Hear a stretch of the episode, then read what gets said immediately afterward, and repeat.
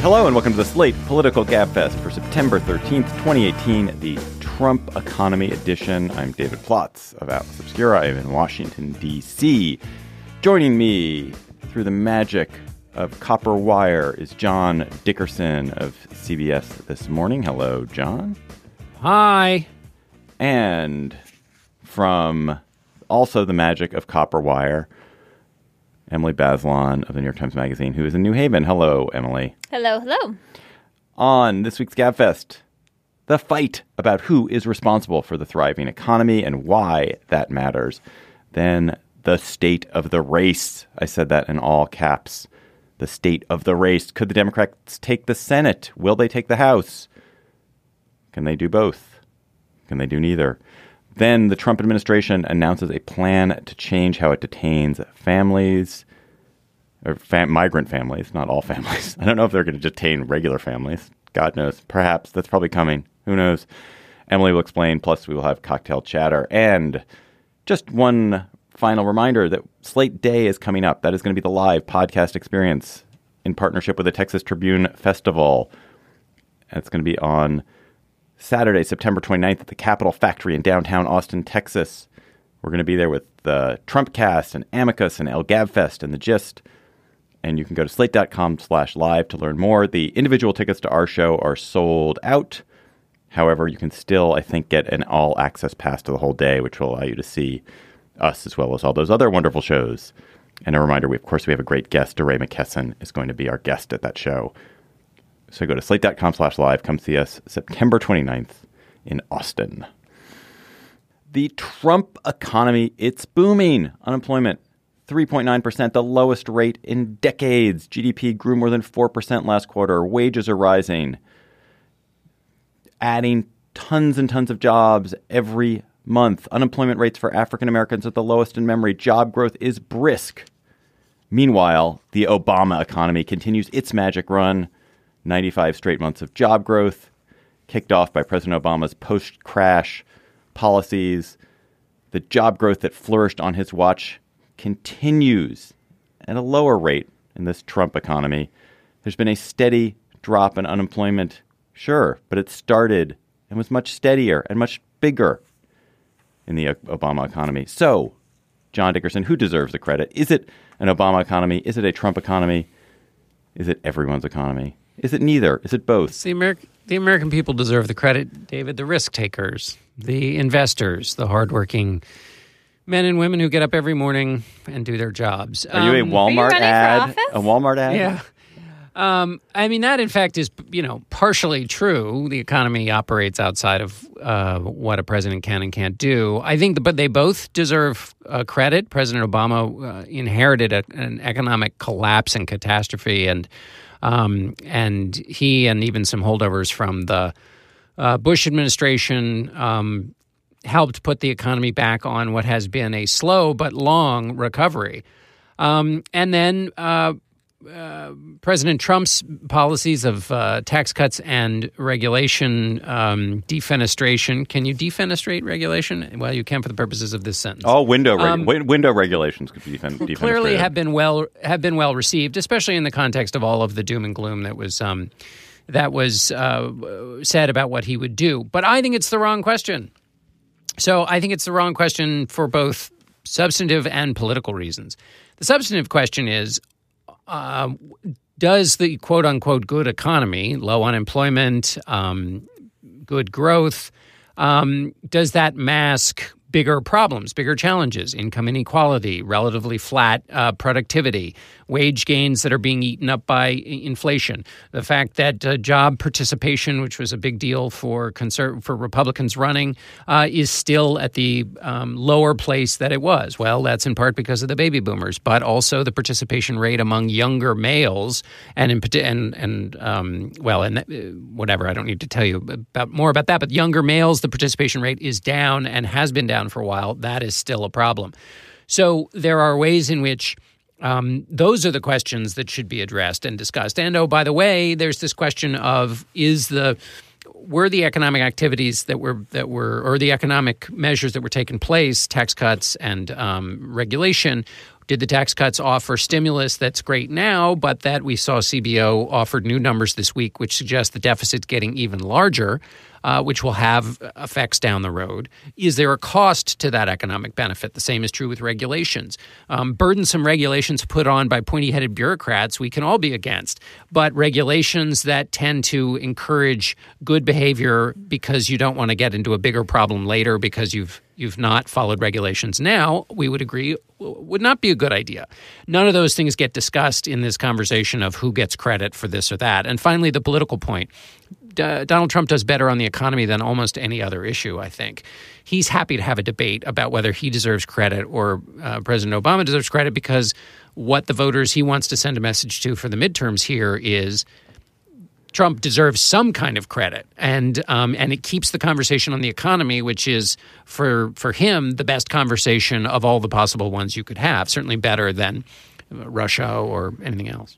John, you ran through every single thing I wanted to talk about in your answer, which wasn't even an answer. It was just posing posing a question. Here, uh, here's one question for you, Emily, which is to, to linger on John's last point there for a second, which is uh, obviously, if you're President Trump, the economy is by far the best issue. It is it is the thing that affects people most in their daily life. The evidence, the the, the data are very good in his favor, uh, contra all the foreign policy stuff, which people are very anxious about, and all the personal. Uh, circus stuff, which people are very unhappy about. It's it's good news, and yet he seems uh, almost uh, pathologically incapable of staying on topic with it. What is his problem? Why doesn't he? Why doesn't he just simply talk about the economy and not talk about anything else? I mean, that's just his nature, David. What can you say? Like, how many times do, do we have to be hit over the head by this? I mean, you're asking me this question on a morning in which Trump is tweeting about how the Democrats, you know, uh, fakely ginned up 3,000 people dying in Puerto Rico after the hurricane. Just it was just heart attacks, Emily. It was just heart. That doesn't count. It's just when so people insane. die of heart attacks. It doesn't. That's just. I mean, dead. there have to be a bunch of Republicans running for office who are just sorry that that was the tweet they woke up to this morning. So here's my question about the economy. One of the things that affects the level of investment is business confidence. And we see in surveys um, a real uptick, a sense of optimism among businesses. And as someone who wants to defend sensible regulation that protects against bad things happening in the future that we're totally then unprepared for, see the hurricane this week and climate change. I always find this a little frustrating because it suggests that there's this psychological dynamic in which the deregulation or having a Republican businessman in office just creates a kind of sense of excitement and like, let's start investing again. And then that generates its own positive outcomes, even if it's not for a very good reason. Well, one, one other way to look at that is Republicans in general are good at talking optimistically about the economy and saying we're back and things are growing, and that if Democrats like set, set aside the, the the perception that Democrats are seen as a party of regulation and taxation, and more like could if Democrats talk, talked optimistically about the economy in the way that Republicans are capable of doing it, would they get that same benefit? Which I think Clinton was pretty good at. And if you remember Clinton's yes. 2012 convention speech for Obama, Obama had done a really poor job making his own case for the economic bounce back post recession, post crash. And then Clinton came out and gave a speech about it, and it was great. And everyone was like, oh, yeah, the economy is much better. And the Obama policies have really helped. But Obama himself was not very good at making that case. So I'm not sure that it's necessarily Republicans get the benefit and Democrats don't. It's more that that if you if you are a more articulate messenger of optimism around the economy, the people will respond to that optimism.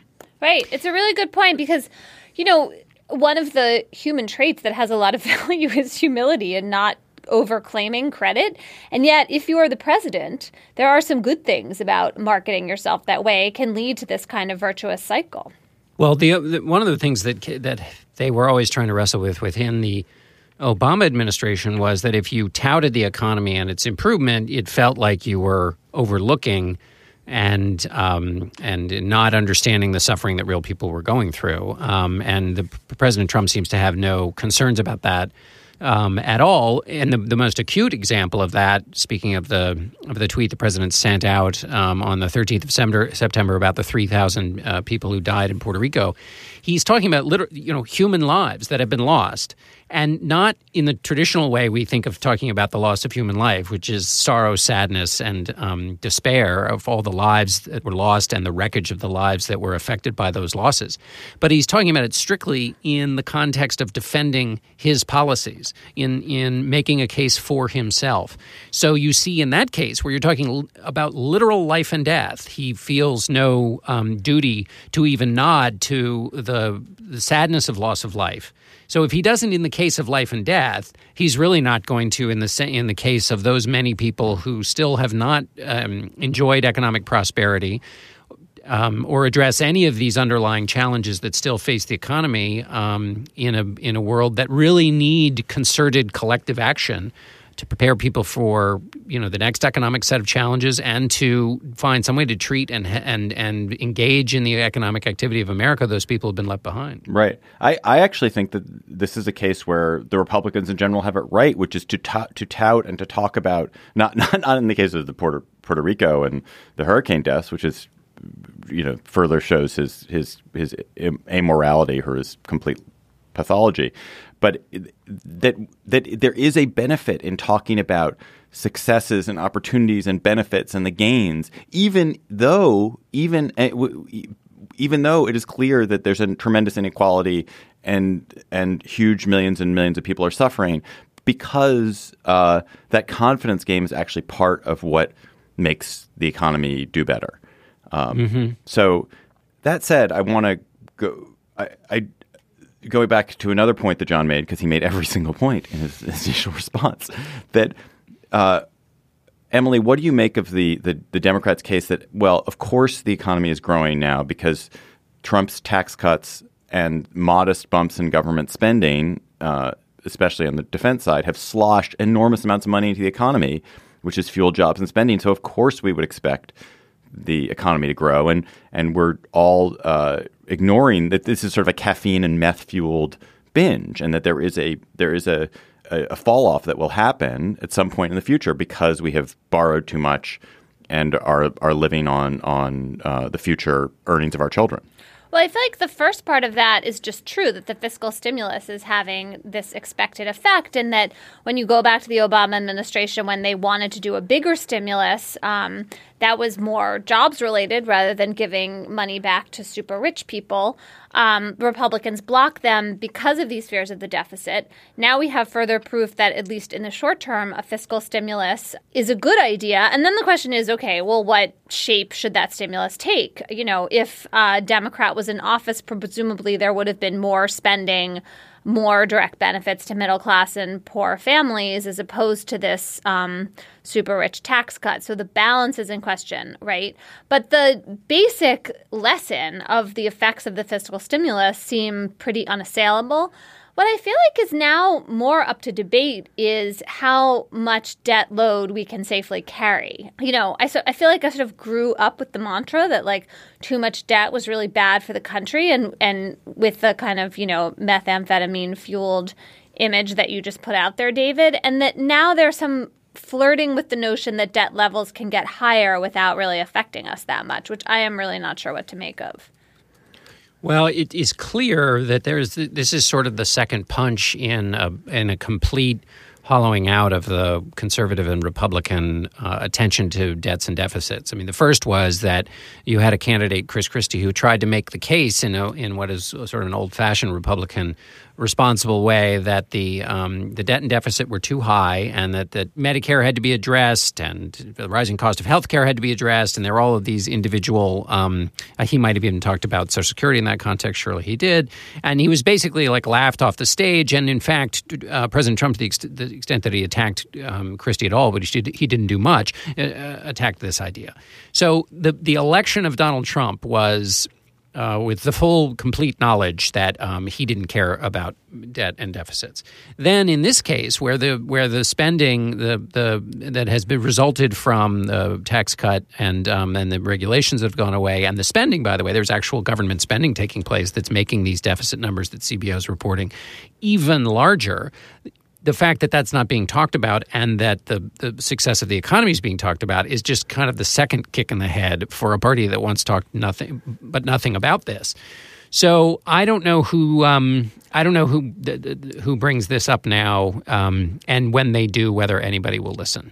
Do Do you think, John, that actually Republican fiscal discipline is a dead idea? Do you think that when there's a next a Democratic president, and the Democratic president is proposing, you know, expansive spending on on uh, housing and expansive, mm-hmm. uh, you know, ex- expansive spending on healthcare, that Republicans will be like, yes, well, yeah, that seems okay. Or do you think that yeah, the, no. the, fiscal discipline, no, no. like, and will they be credible? Because of course, the, we we forget that the same thing happened in the Reagan years, which is that there was this Republicans had been nominally fiscally disciplined. Reagan comes in and blows out the deficit. Um, and yet it's and and then Republicans go back several years later and are like, oh, we're the party of fiscal discipline. We can't have this this wanton spending by the Clinton administration. Mm-hmm. Well, Reagan could try to blame the Democrats for you know thwarting him from achieving his. Um, his goals. That's harder to do in a kind of lockstep House and Senate that you've got now. Although people, I mean, again, the, the arguments, you know, particularly in today's political conversation, only, you know, everything has the lifespan of a fruit fly. So yes, if you if you argue that the that I mean Paul Ryan's disappearance is in part a result of um, the death of any interest in fiscal responsibility, and so whoever decides to bring that up next will have all of these things that they have to account for, but when they bring it up next, it will usually be in um, opposition to whatever the Democrats want to do or whatever a Democratic president wants to do.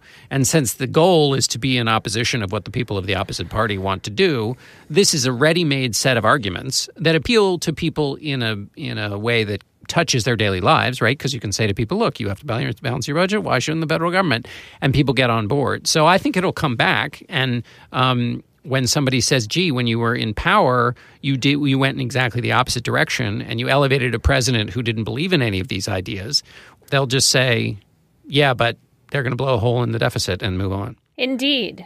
I mean, you know, Dick Cheney apparently told Paul O'Neill. Uh, O'Neill put this in his book. Um, you know, O'Neill came in and was being sort of the old-fashioned um, Republican scold and saying, "Look, you, you, you, this Bush budget is just too big. It's going to harm us in all of these different ways." And and and Cheney apparently or reportedly said deficits, you know, Reagan proved deficits don't matter.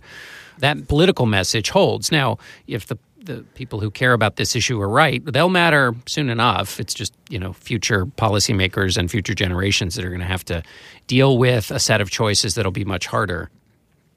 So, Slate Plus members, you get bonus segments on the Gabfest and on other Slate podcasts. And you can join Slate Plus by going to slate.com slash gabfest plus today. And our bonus segment this week is a, uh, a conundrum that has plagued plagued humankind for about 100 years, which is which is most important, learning to swim, learning to drive, or learning to ride a bike? We're going to debate that important question and provide an answer which will which will guide how you raise your children probably. So go to slate.com slash gabfest plus to hear that segment and all the other great Slate Plus segments. This episode of the Gabfest is brought to you by Aura Frames. Are you looking for the perfect gift to celebrate the moms in your life? Aura frames are beautiful Wi Fi connected digital picture frames that allow you to share and display unlimited photos it is super easy to upload and share photos via the Aura app. And if you're giving Aura as a gift, you can even personalize the frame with preloaded photos and memories. Aura frames in the notes that I have here says moms like Aura frames. I'm here to tell you that is like the truest statement in the world. I gave my mother an Aura frame. She absolutely loves it. She's also always hectoring me to keep adding new photos to her Aura frame so that she's got great new photos every week. So think about giving your mother or grandmother or aunt or sister or friend an Aura frame for Mother's Day. It was named the best digital photo frame by Wirecutter and selected as one of Oprah's favorite things. Aura frames are guaranteed to bring joy to moms of all ages. And right now, Aura has a great deal for Mother's Day. Listeners can save on the perfect gift by visiting auraframes.com to get $30 off plus free shipping on their best selling frame. That's A U R A frames.com. Use code GABFEST at checkout to save. Terms and conditions apply. We are home stretching. The election primary season windeth down. The 538 forecasts heat up. We want to take a look at the state of the race as it heads into its final eight weeks, final two months, whatever it is, final that final period, that final post Labor Day period. So, John, on the House side, Democrats need 23 seats, which people, the the smart the smart money generally thinks means they have to win the popular vote by about seven points overall, and we can pause and not discuss how screwed up it is that Democrats need to win by seven points to be even, which reflects sort of Democratic crowding and gerrymandering. But that's a topic for another day.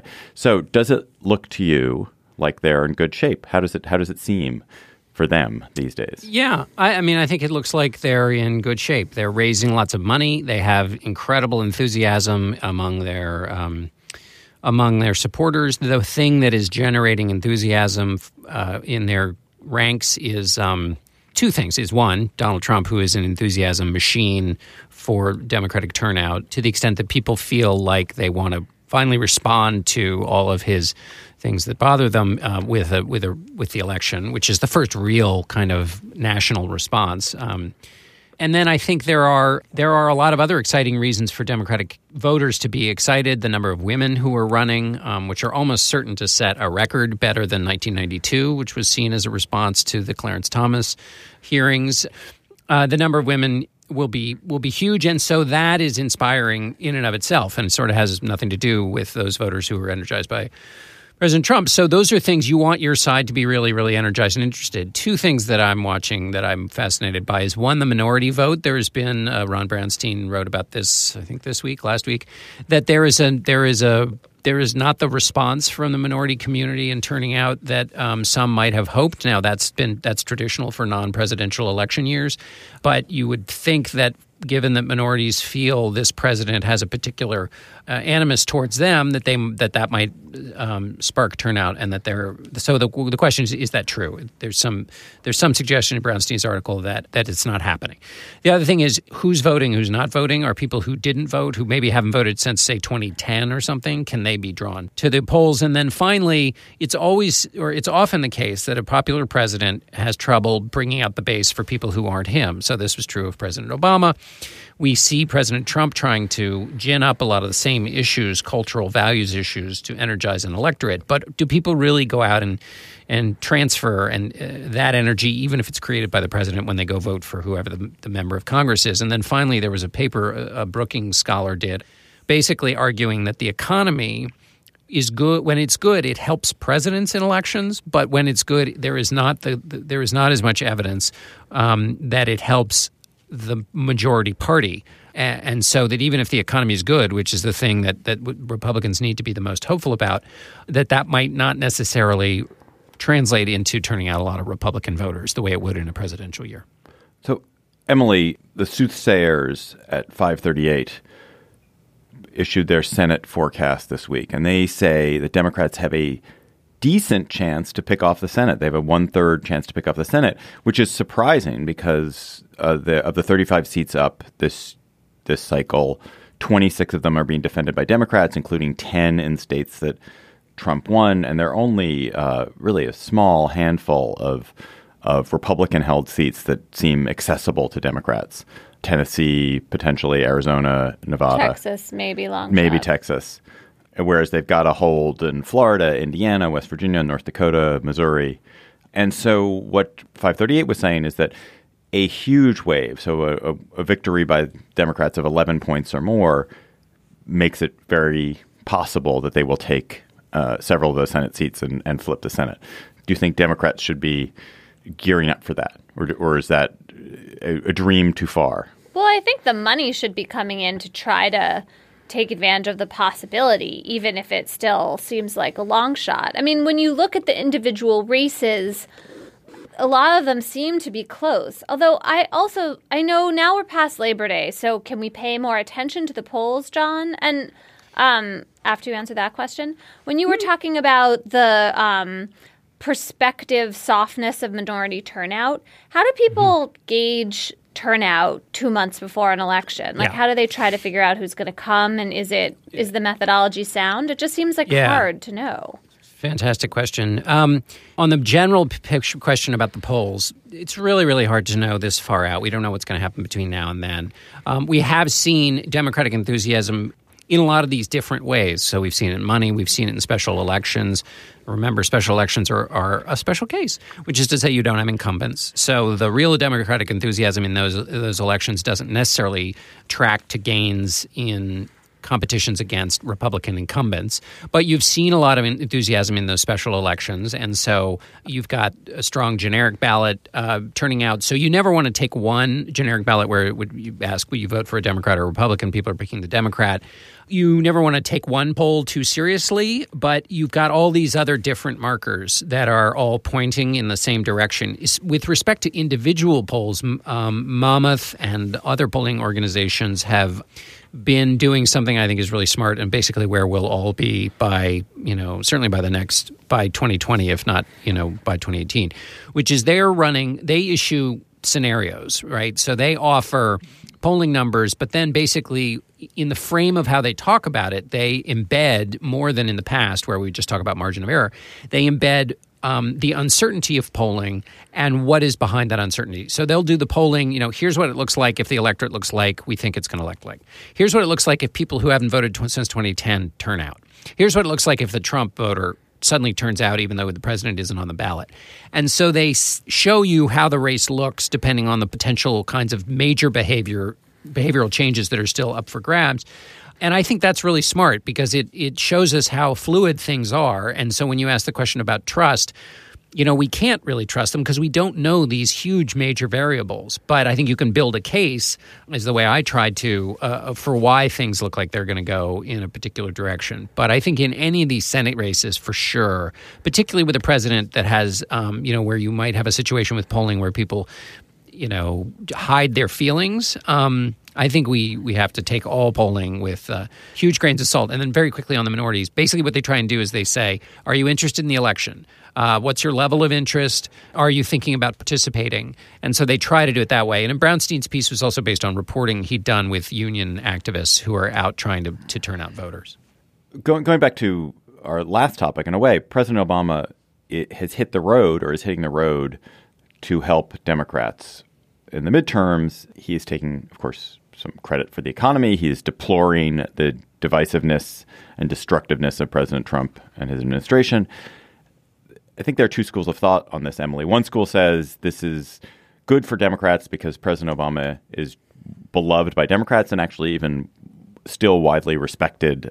You know, he, he's overwhelmingly popular. He's popular by more than more than sixty percent of Americans have a favorable view of him, and therefore uh, he will do do more to mobilize Democratic voters than he will to antagonize and therefore mobilize Republican voters. And then there's the the flip side view, which is actually no, he's the people who hate him really hate him, and this is a way to get Republicans out to the polls is to have Obama out there reminding them of his presidency. Any any take on that? Well, when he made his big speech, when was it last weekend, and got a lot of national press coverage, I could see the argument against as much as for, for the reasons you just said, that it could galvanize the Obama haters out there. But I assume going forward, if he starts to make appearances and it becomes more ordinary, he won't get as much national coverage. And then it's a matter of deploying him to the places where he could be helpful. So maybe he doesn't go to North Dakota, where there are a lot of people who don't like him. I don't know if that's true about North Dakota, but it could be. But he does go, you know, to Georgia to try to turn out the minority vote for Stacey Abrams. Like it just seems like a matter of using him wisely. John, what do you think? Yeah, I I think that's right. Using him wisely in those very targeted areas, and and again with respect to turning out minority voters, that's that's important. I think you know there are t- two other ways in which I'm trying to think this thing through. First of all, anybody who hates President Obama so much that they would be motivated afresh to go vote for whatever congressional candidate is running in their district he's They're already very, voting. Very likely to be already motivated. They are likely to be Trump supporters or not like Democrats or their level of motivation. If their level of motivation is, unless it's purely, purely, purely, purely race, and then um, you know you could argue they may be already motivated because they don't like the Democratic Party that was associated with him. I just wonder whether there are the, the number of people newly motivated by him is probably lower. Does it allow the president to engage with Obama, which is better turf for him um, uh, among Republican voters than, say, answering the latest, you know, question about uh, the Russia investigation?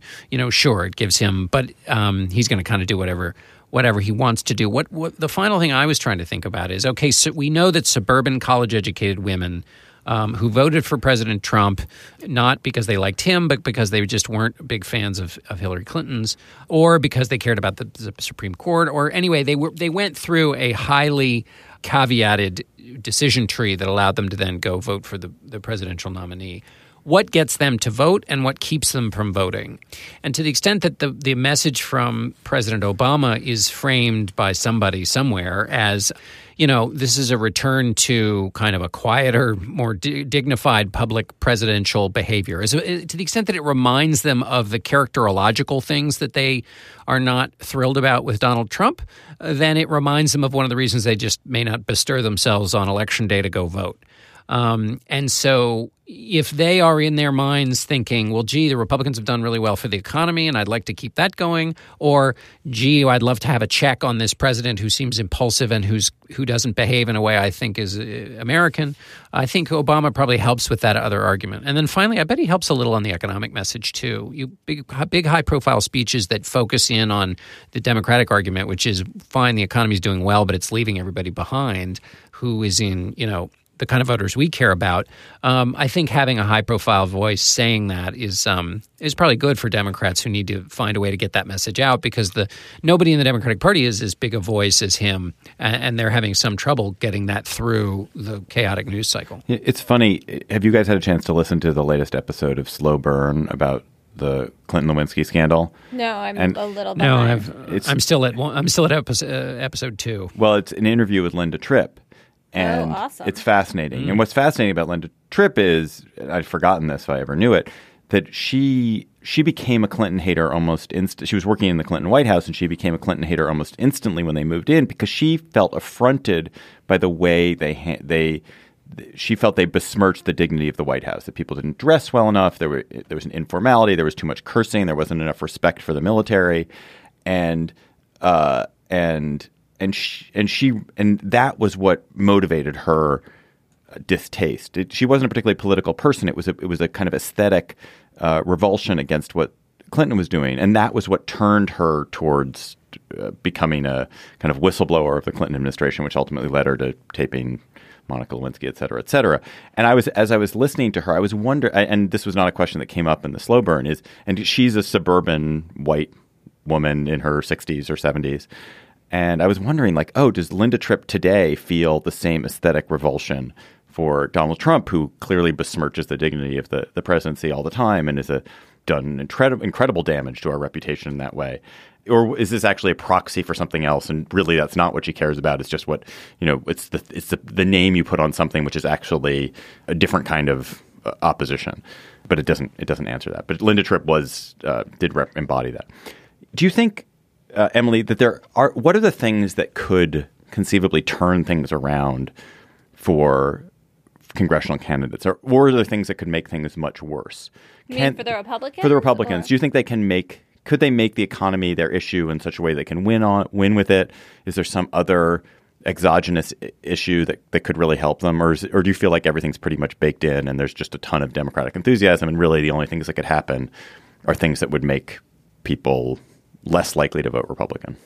I think that if Trump did what you suggested in the very beginning of the show and just focused in on the economy like a laser beam and didn't do anything that made him seem unhinged and unstable, that would help them enormously because the country is so tired, right? Just being able to forget about him a little bit. The more it seems like things are normal and the country is okay, then I think a lot of people who might not bother to vote or um, are somehow undecided would feel more comfortable with continuing the current regime especially if they're being reminded how well the economy is doing. I think it's totally within the Republicans' power to make this election closer. One thing I wonder is is whether the president is his own political advisor, and you know he obviously had great success uh, in the presidential campaign. But the electorate is different, and um, a lot of the close races and tight, you know, tight spaces for Republicans on the House level have electorates that look a lot different than the ones in which President Trump is quite popular. And so the president will go out and do his usual rally type routine where he where he plays on and uses um, a, a, lot of quite culturally sensitive and incendiary appeals. And I'm you know I, I don't see how that doesn't create you know for every Trump voter you turn out in one of those vulnerable districts you may you may turn off uh, a couple of uh, you know other members of the Republican coalition who might otherwise have turned out. Right. So, in other words, a strategy that might have worked in 2016 and could possibly work or be somewhat successful in 2020 might be the wrong one for 2018 because it's a different electorate and he's not on the ballot. Yeah, that's the much more clear, direct way of saying that. Yes. I just one last question for either of you is uh, I'm just interested in one of your takes on the Cruz O'Rourke race in Texas, which is uh, shaping up to be fascinating. With O'Rourke as a as a very effective, dynamic candidate, Cruz, who is who is a, who's a brilliant politician, because how could somebody who is that disliked odious? that odious that that disliked by everyone who has ever met him uh, you know continue to win so effectively uh, and so so easily uh, so do, do you think John I mean do you think just from a, a prognosticator's or, or a, or a, um, a gambler's perspective is this is this one that I should lay my money on you mean uh, I, for on either Cruz losing, or I don't know. I mean, it's like oh gosh, who, no, where should I put my money? I mean, Cruz is still the favorite, right? Like just yeah, given so. the demographics, the composition of Texas. I think that's right. I think that's right. Um, which isn't to say that the I mean, it's one of the reasons I'm most interested in that race, and we've talked about this with the Stacey Abrams race a little bit, and um, and other little races. Is the way in which individual races. Well, we saw this negatively on the Republican side. Remember when Sharron Angle um, and uh, Sharron um, Angle is she from Nevada? Yes, oh, exactly. Oh, so excited! I um, remember that. Yes, Sharron Angle and um, um, and Christine O'Donnell. The witch. Uh, the, you're right. Um, she their Delaware? races, and then she was Delaware. Delaware. Very good. And then, um, and then the and then the guy whose name I'm totally forgetting in Indiana. Um, when when individual candidates blundered, they were used successfully by Democrats to paint a broader picture of the Republican Party. So in these other races, is there a way in which O'Rourke becomes whether he and we saw this from his answer on the question about the American uh, flag relative to protests um, uh, that went on at, at, football games and the and the national anthem and the whole ser- that whole set of issues. That his answer took on a viral um, quality and rallied Democrats and made them salute to something that they believed in, separate and apart and totally outside of the individual race. And so, does the Texas race and and a, a, few of these others do something to uh, a keep that enthusiasm going? B help the party come to a definition of itself in a positive way. The previous examples I used on the Republican side were negative, but you know, so that's a way in which that race is interesting to me as well, separate and apart from who actually wins to become become or maintain the senatorial seat. I think the other reason I think the Texas race is interesting is that we've we've lived in a world for the past thirty years where everyone said this is a Republican state. This is the demographics. It, it is it is extremely conservative and uh, the, even its cities are pretty conservative, and it is it's going to be a Republican state. It's it's a Republican uh, it's produced Republican presidents and has a tremendous amount of Republican money in it. And in a way, it's Democrats have talked themselves out of thinking that they could compete there. But actually, if you look at the demographics of the state, yeah. it has a huge uh, Latino population, it has a huge African American population, and and you know a white population which is which is very conservative and and not very accessible to Democrats. But if if if Democrats in Texas suddenly suddenly had a belief, suddenly thought, you know what, we can do it, which is kind of the it's the Stacey, it's the same as what Stacey Abrams is trying to do in Georgia. It's the same kind of case as Georgia, and they they got a lot of people registered. That state is an accessible state for them.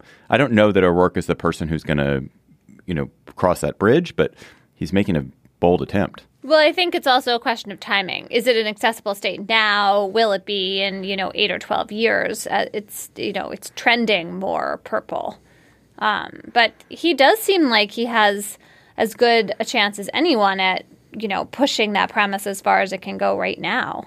Um, John, when you were talking about candidates who seem like they're extreme and can kind of tar the Republican Party, I was wondering what you think about Ron DeSantis, who's the Republican candidate for governor in Florida, who, you know, there's yeah. been reporting this week that he was giving speeches at this, you know, far right, the David Horowitz Freedom Center. David Horowitz has said, you know, racist things about black people, terrible things about Muslims. Like, is is he the kind of candidate who's just like a bridge too far for a lot of um, white people who want to think that they have some distance from those kinds of views? Yeah, it's a really the Florida race. That's another one of these races that really interest me because obviously Florida, right?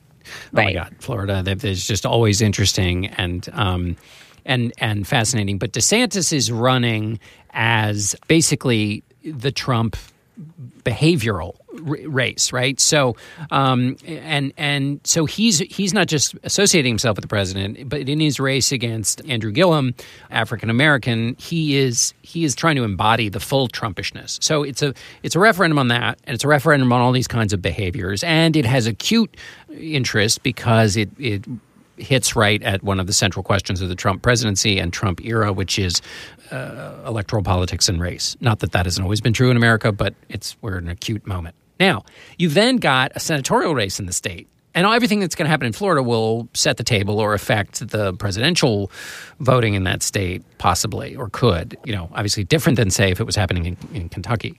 But then you've got the Governor Scott trying to steal the Senate seat from Senator, Senator and incumbent Democratic Senator Nelson, and so Scott's going to have to run a, a different kind of race because he's just temperamentally not a DeSantis type.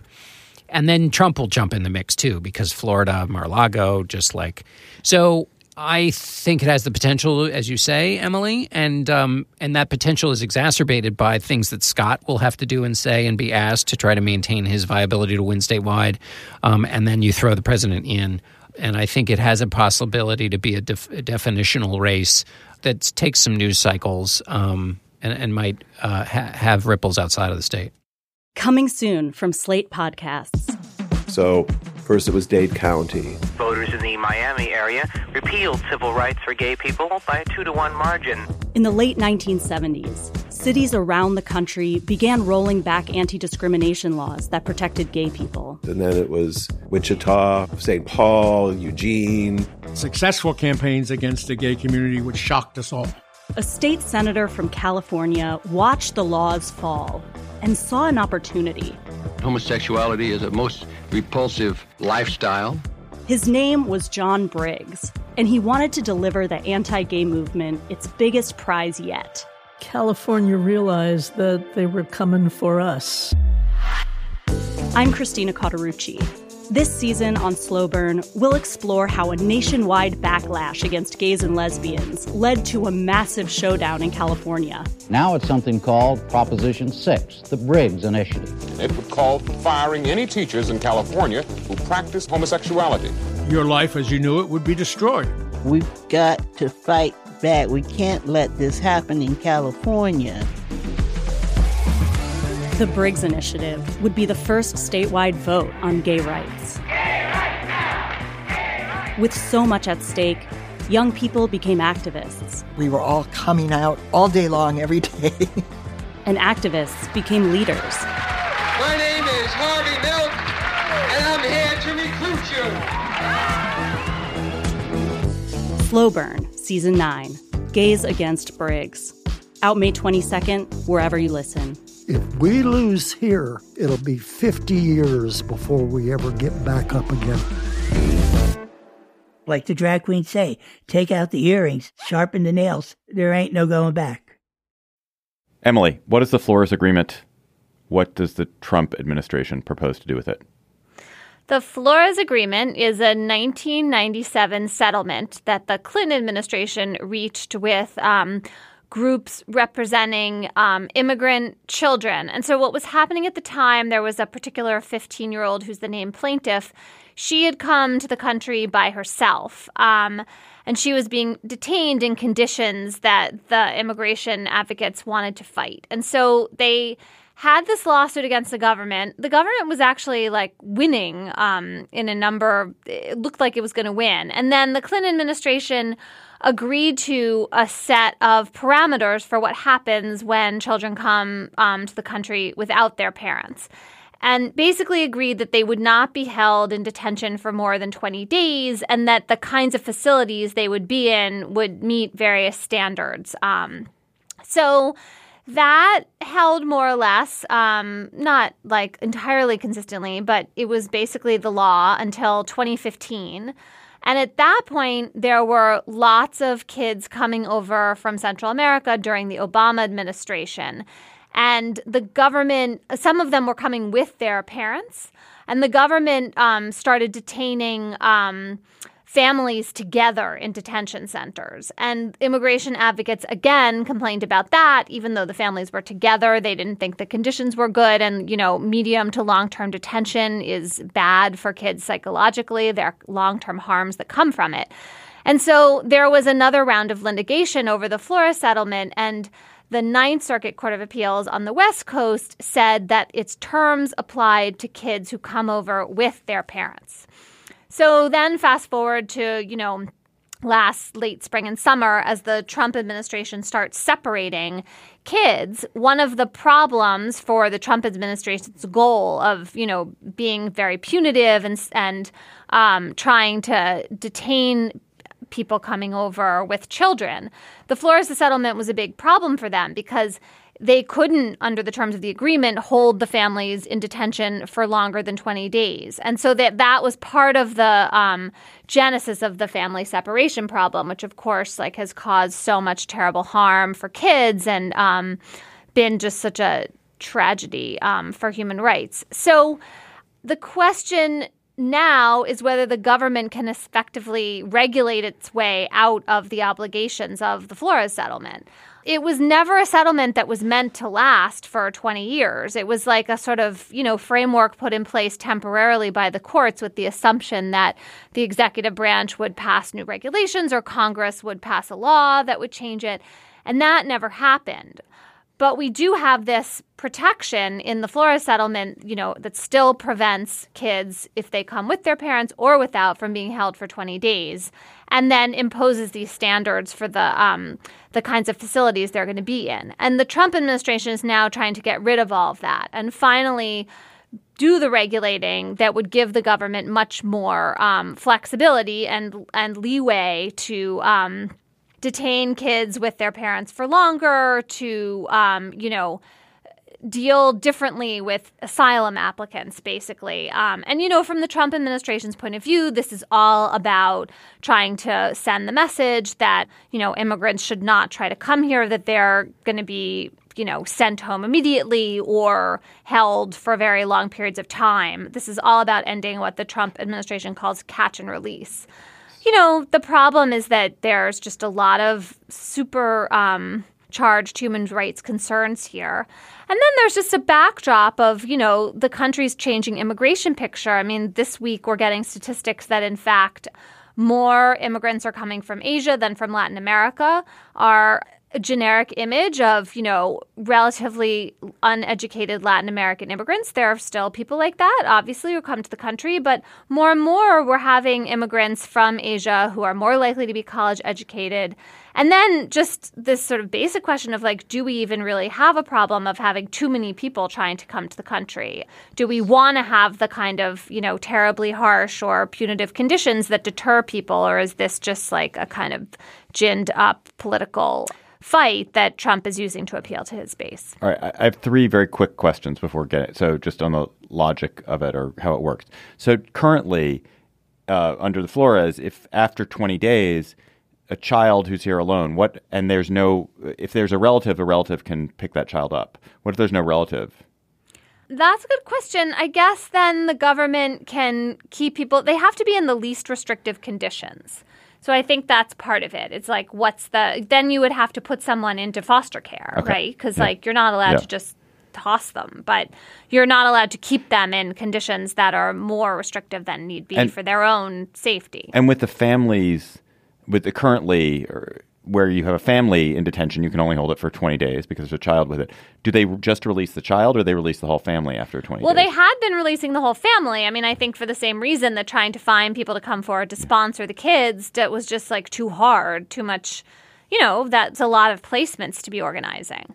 I should also mention there's a pilot program in which they've been releasing families, sometimes with ankle bracelets, that has had a lot of success in getting people to make their appearances, right? I mean, if you're worried about immigration and you think there's too much immigration, your sort of parade of horribles here is that people make these asylum claims, they get past the first barrier of showing they have credible fear of returning to their countries.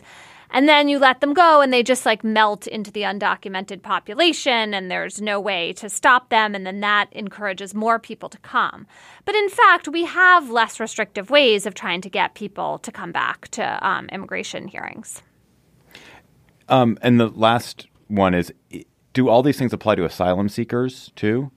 Yeah, Same. this is a mo. I mean, I shouldn't say. I'm not sure if it's most, but a lot of the people we're talking about are seeking asylum. So there was a lot of confusion last summer. The difference between people just like crossing the border and kids who'd been unaccompanied from the outset, like who truly were by themselves, versus people who got separated from their parents, and then the government classified them um, falsely as unaccompanied. But yeah, a lot of these people are seeking asylum. Um, yes. So I, I, I would just want to draw a distinction with the your point about Asian immigrants and the the fact that Asian immigrants are, are now the majority or they're much higher percentage than they have been. But it's I, I think the percentage of people who are coming to the country without documents or without authorization is that is still a Latino population, right? Know. I'm not sure that's true. I mean, I, the the numbers were really close. Even the overall numbers, it was 41% Asian and 39% Latino, and I think this is going back to 2010. So, you know, look, there are still a lot of people coming from Latin America. There's no question. I- Is it a problem that needs to be fi- fixed? None of this seems like a really good system. Like if you if you're coming to the country, if we if we believe we should have border enforcement, so people are coming to the country, whether with children or without, you, you, there has to be some kind of mechanism to say like you can or can't be in the country, and we have to be able to keep if we if it's somebody who you think shouldn't be in the country, we have to be able to keep track of them. It does seem like there has to be some kind of system, and the fact that children are there and children are sometimes alone also means that you you have to solve for that problem. So, is there an optimal system for this? Is there a much better system that's obvious to everyone? You're saying maybe it's ankle bracelets. Yeah, I mean, I think that, uh, and, and sometimes you don't even need ankle bracelets, and sometimes you want to just try notifying people and um, giving them encouragement to come back to court that way. I think that the idea that you have to lock people up in order to make sure that they are going to come back is just not true. And that assumption takes us to a really bla- bad Right. place where we don't want to be. Right. That, like, Right. yes, I mean, unless you believe in, in open borders, you think there has to be some control, some screening of asylum applicants, and there is that. But, you know, what should happen to them while they wait for that credible fear determination, which can take weeks? That's the first question. And then if they pass the bar, the bar of credible fear, you know, how can we figure out a way to have most of them come back to their hearings without detaining them? I mean, I just, you know, whatever the um, concerns are about making it too easy for people to come into the country who haven't waited in line or don't necessarily meet the criteria for asylum, you have to weigh that against just like the tremendous suffering that we saw last summer and that we continue to see. I mean, the New York Times has a po- piece this week that the numbers of children being held in detention right now have just skyrocketed. And that's largely because the Trump administration's policies have discouraged family members who would normally come forward to sponsor these kids Right. from coming forward because they themselves are undocumented and the whole thing has become so radioactive that you have kids locked up for weeks and months. And that's just, we should be doing so much to try to prevent that from happening. Right, and it's also just so much more costly, right? Yes, in so, so, that's many a, ways. So it's right? costly. I mean, it's so it's obviously morally costly because, like, to imprison somebody exacts a toll on the on the jailer as much as it. I mean, not as much, but it exacts a toll on the jailer, which is us. Like, so we bear the moral burden of of detaining people who are not criminals who have done something you know, which is against our laws, but they are not criminals. They haven't murdered somebody. They haven't uh, committed a robbery. They've, you know, attempting to make a better life and whatever. But so, so there's a moral cost to us, but there's just like a, a, huge economic cost to build a bunch of internment camps. I mean, there was this story today that that that uh, the government shifted millions of dollars out of FEMA, out of emergency management, to detention because we're spending so much money to deal with these people who are now detaining. And I guess that what I what I think maybe needs to I need to know, and maybe this case needs to be made better, is if somebody is released into the world, whether with an ankle bracelet or not an ankle bracelet, but to a relative or to, to somebody who can care for them, what is the evidence that they will come back and show up for a hearing? Is it is it that 99% of them do it? Is it 99.9%? Is it 50%? Right. Well, I'm just going to go back to citing this pilot program, which I think used ankle bracelets and other means and had a lot of success, like a really high rate of success in getting people to come back. So it seems like we have tested an alternative. It's really promising, and we should be doing a lot more of that. And the reason we're not doing a lot more of that is that it still looks like catch and release. And so, from mm-hmm. the point of view of the Trump base, it's unacceptable. But it's not that it doesn't work, pragmatically speaking. It's the same as the bail question you've been dealing with, except, I mean, it's a different population, but it's yeah, basically it's the same very similar. issue. Yes. I mean, luckily, well, no, that's not true. I mean, there also is money bail, money detainers that come into play in immigration cases, and they usually are just exorbitantly high, the amounts people are asked to put down. So that is not, let's not do that. Um, anything else? The only last thing I wanted to say is that, you know, since the family separation started last May, they've been erupting into the news at certain moments and then kind of simmering on the back burner at others. And meanwhile, like there's still hundreds of kids who've been separated from their parents who the government can't find their parents, often because they deported them or for other reasons. And it's just like we're still um, we should be bearing witness. We still are responsible as a country for this like terrible psychological suffering that we've caused to all these kids. And it, anyway, it just feels to me like obligatory to try to hang on to this, to paying attention to this issue, even though there is just so much else that's um, competing for our attention. So let's go to cocktail chatter when you, John Dickerson, are kicking back at uh, the palatial Dickersonian, aerie, overlooking Manhattan. I don't even know if you live in an area. You might live on a basement. I don't even know. But I'm assuming you live in an area and you're overlooking Manhattan uh, with your clinking uh, scotch on the rocks. What are you going to be chattering about? I wish my life were, were this were this interesting. Uh, I am chattering about a book uh, that I read in a woman I interviewed this week, "The Field of Blood: Violence in Congress and the Road to Civil War." By oh, Joanne um, Freeman. Joanne Freeman, uh, who is, as you can tell from that um, uh, exclamation from Emily, is a professor at uh, Yale. Um, first of all, she's great. She uh, wrote a book uh, that I used a lot in um, in Whistlestop, um, Affairs of Honor, about the kind of code of honor at the beginning of the American experiment and how that was so important to understanding the people who built the beginning of, of America. And this is now well, it's just a great it's a great book. So it's basically about all of the fights that took place in Congress during this very tumultuous period. So basically from about 1833 to the Civil War and we, we know about some of the more famous um, fights, but what makes this book better or makes this book so interesting is that what Freeman does is she finds this fellow Benjamin Brown French, who was uh, from New Hampshire, arrived in the city in 1833 and becomes basically a clerk of the House. And the accounts of a lot of the fights on the floor of the House w- were passed over in the press. And um, so you, you can't look at official records and can't see them, or if you do see them, you see only their the little wisps of them. There will be a, a, a newspaper account will say there was a commotion in the corner, or the debate uh, got pointed. But French, in his diary, writes about you know the pistols that were brought to the floor and the Bowie knives that were that were brandished in the middle of these debates. So anyway, it's just a great tale about this awful period in American history. Awful because these fights were all around the question of slavery. Uh, each new state that was admitted to the Union, the fights would. Um, come up afresh and uh, but it's done and told in a very uh, rich and detailed and interesting way there are obvious interesting parallels, which one doesn't want to take too far, but about the sort of total breakdown and the nature of the, the fighting, which is obviously much much worse than than today.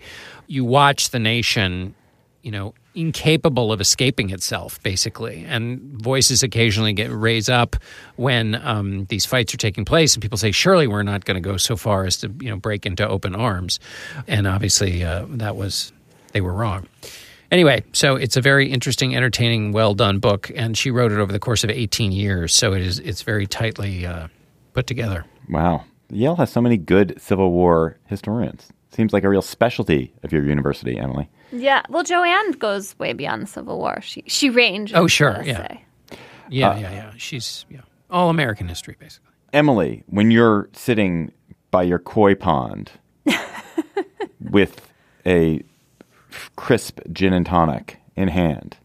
Oh, that sounds so nice. What are you um, going to be chattering to the denizens well, of New Haven about? We decided not to talk about the Serena Williams Naomi Osaka match this week because it was long ago, but I can't resist bringing it up to chatter about to say two things. One is that I'm everybody has their own opinion about this, and one of the reasons it works so well as a question to debate is it's full of like gray area. But I would like to argue that the overarching problem with what happened was disproportionate punishment. That, you know, yeah. the penalties leading up to the ultimate penalty of losing a game might have had some justification or at least were like part of, you know, how matches can play out. Though I also think the coaching penalty was probably like just um Uh, it was not the right moment to tr- try to enforce a rule that often goes unenforced.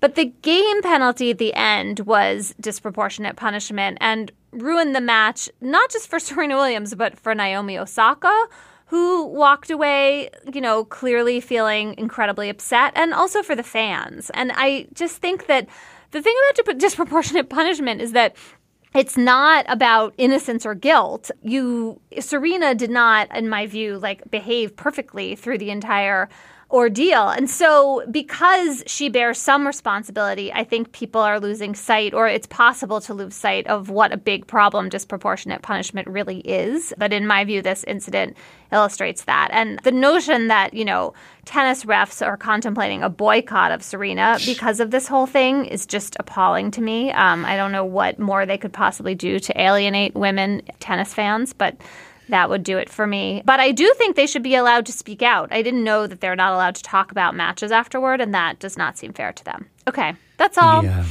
Well, and the, it's you know the idea that I mean umps are supposed to calm things down, so the idea of a boycott is not calming things down. Um, point. And also, as um, Trevor Noah was saying, like you can't say you're not going to referee or umpire one of Serena Williams' games. I mean, she is women's tennis right now. It's like saying I'm not going to, you know, umpire a game in which they use tennis balls.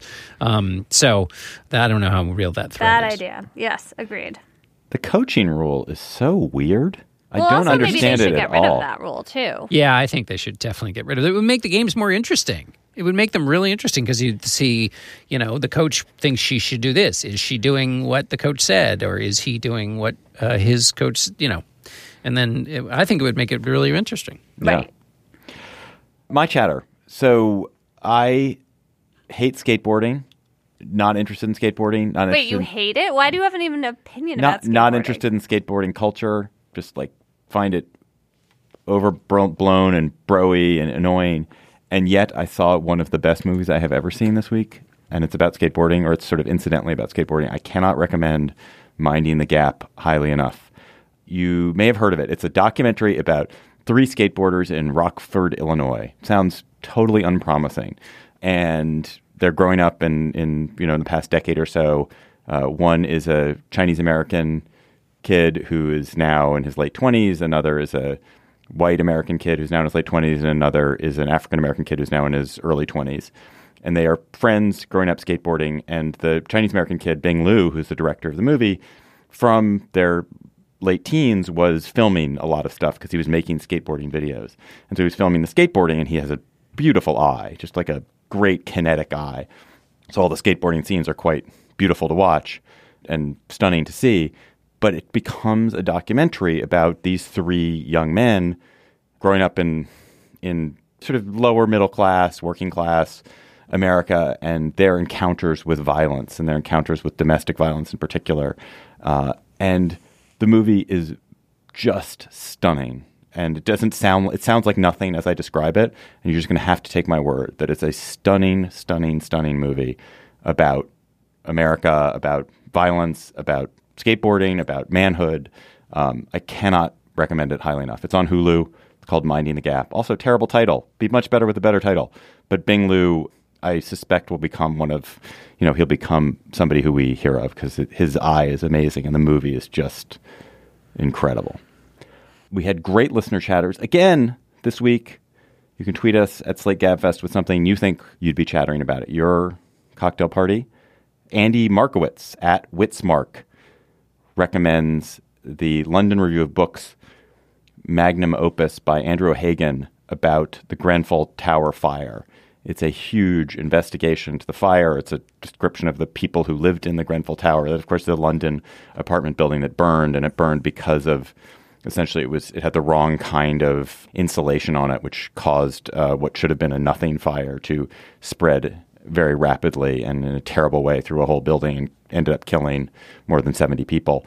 And the investigation of who was responsible, uh, what the re- sort of response was, Uh, it exposes sort of all kinds of divisions in English life and in London life.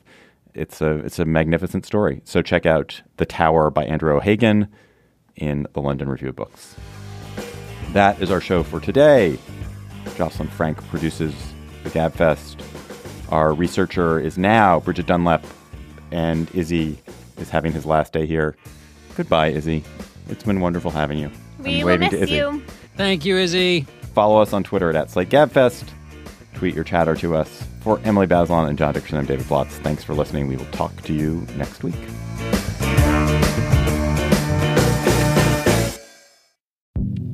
Hi, this is Dahlia Lithwick, host of Slate's legal podcast, Amicus. If you're listening to this show, you might be interested in Amicus's live show that we're hosting in Washington, D.C. on Tuesday, May the 14th.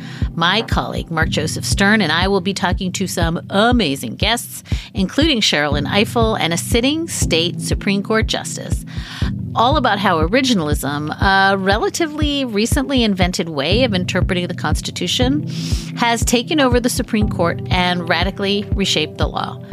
It's been doctrinal rocket fuel for the conservative legal movement and facilitated the rolling back of abortion rights, the expansion of gun rights, and the obliteration of the separation of church and state. And as another wildly consequential Supreme Court term careers to its end, the court's originalists are on a tear. But there's something you can do about it, and we hope you'll join us in DC on May 14th to explore the possible pathways out of the current situation. Go to slate.com slash amicus live for tickets. Coming soon from Slate Podcasts. So First, it was Dade County. Voters in the Miami area repealed civil rights for gay people by a two to one margin. In the late 1970s, cities around the country began rolling back anti discrimination laws that protected gay people. And then it was Wichita, St. Paul, Eugene. Successful campaigns against the gay community, which shocked us all. A state senator from California watched the laws fall and saw an opportunity. Homosexuality is a most repulsive lifestyle. His name was John Briggs, and he wanted to deliver the anti gay movement its biggest prize yet. California realized that they were coming for us. I'm Christina Cauterucci. This season on Slow Burn, we'll explore how a nationwide backlash against gays and lesbians led to a massive showdown in California. Now it's something called Proposition 6, the Briggs Initiative. It would call for firing any teachers in California who practice homosexuality. Your life as you knew it would be destroyed. We've got to fight back. We can't let this happen in California. The Briggs Initiative would be the first statewide vote on gay rights. With so much at stake, young people became activists. We were all coming out all day long, every day. and activists became leaders. My name is Harvey Milk, and I'm here to recruit you. Slow Burn, Season 9 Gays Against Briggs. Out May 22nd, wherever you listen. If we lose here, it'll be 50 years before we ever get back up again. Like the drag queens say, take out the earrings, sharpen the nails. There ain't no going back.